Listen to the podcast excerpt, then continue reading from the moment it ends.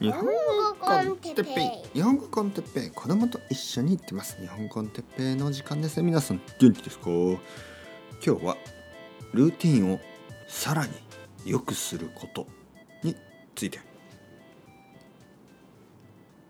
い皆さんこんにちは。元気ですか？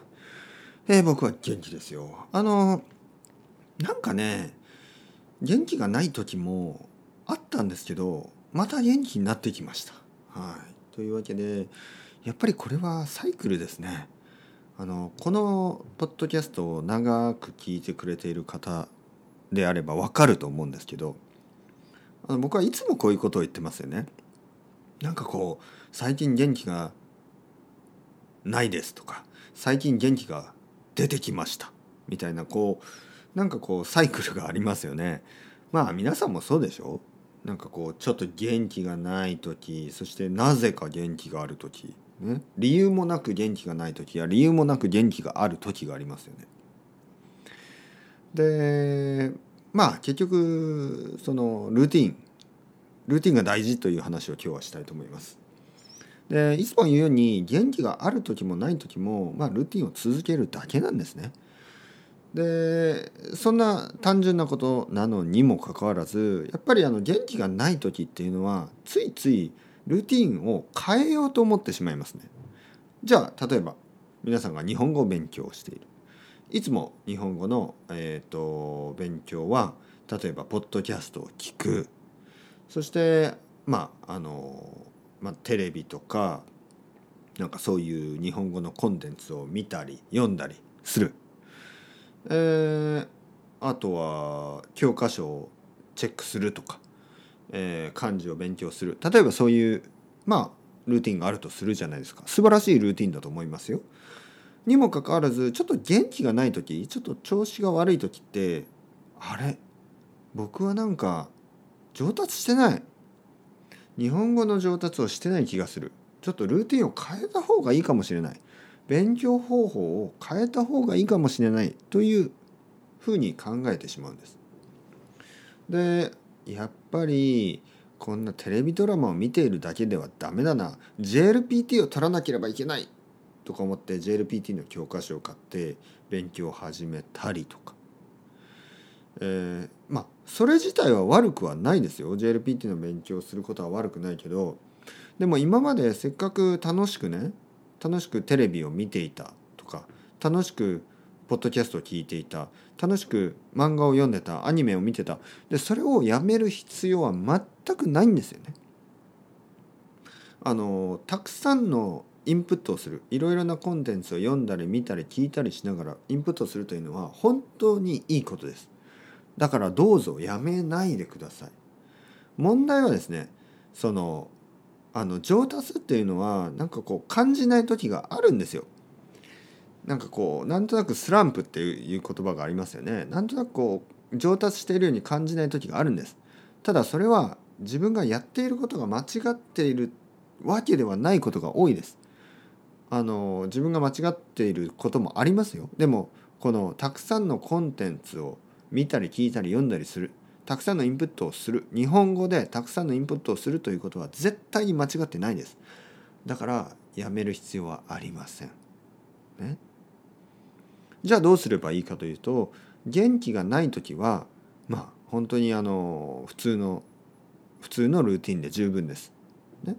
えー、いつものように朝起きてやること昼やること夜寝る前にやることそういうルーティンがありますよね。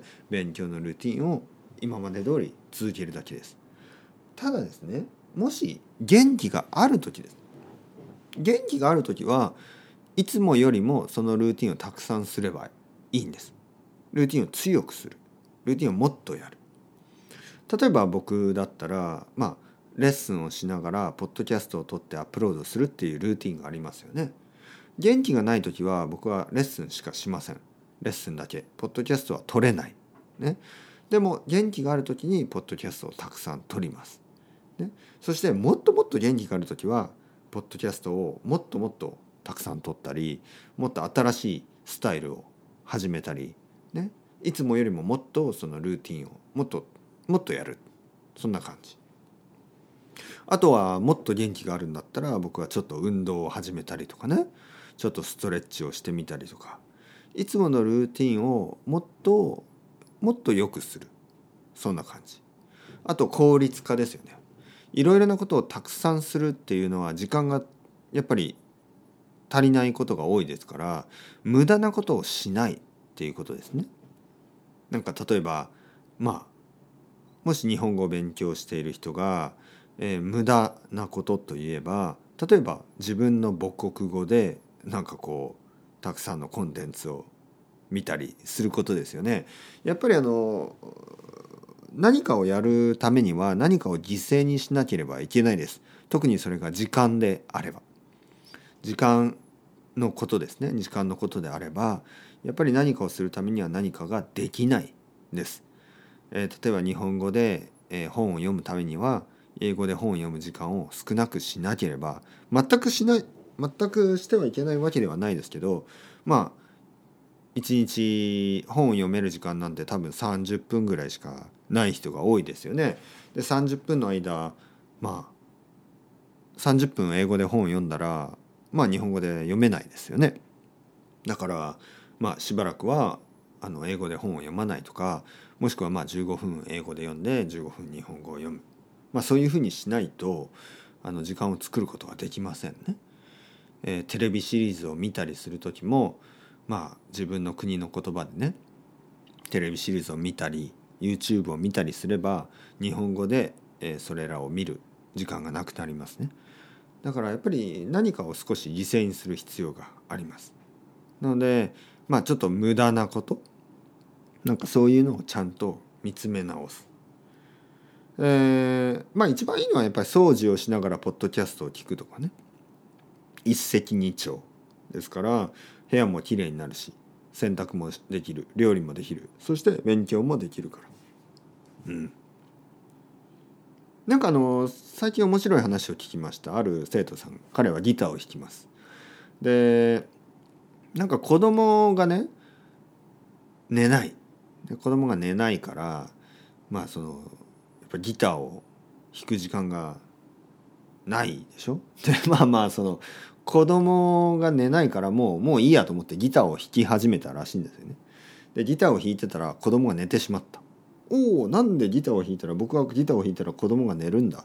ね、普通ギターを弾いたら子供はうるさくて泣いたりするような気がするじゃないですか。でも違うんですね。ギターを弾けば弾く弾くほど子供が寝るんですよ、だからあのいいですよねそれは。あの結構ね子供ってうるさい音とかが好きなんですよね。だからあのギターの音とか、まあ、ドラムの音はちょっとうるさすぎるかもしれないけどはい。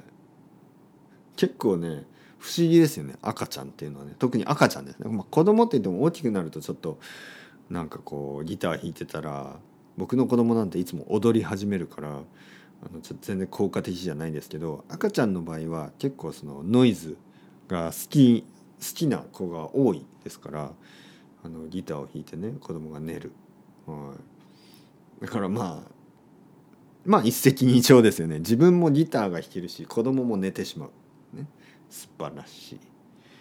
まあまあいろいろなことがあの同時にできることがあります。ね。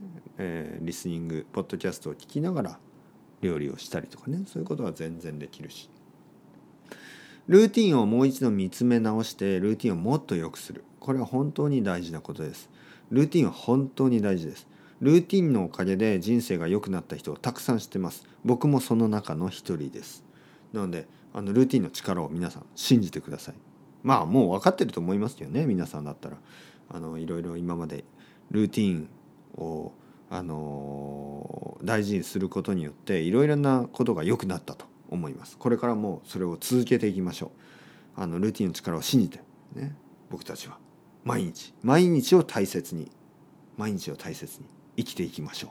それではまた皆さん。チャウチャウアステレゴ。またねまたね。またね。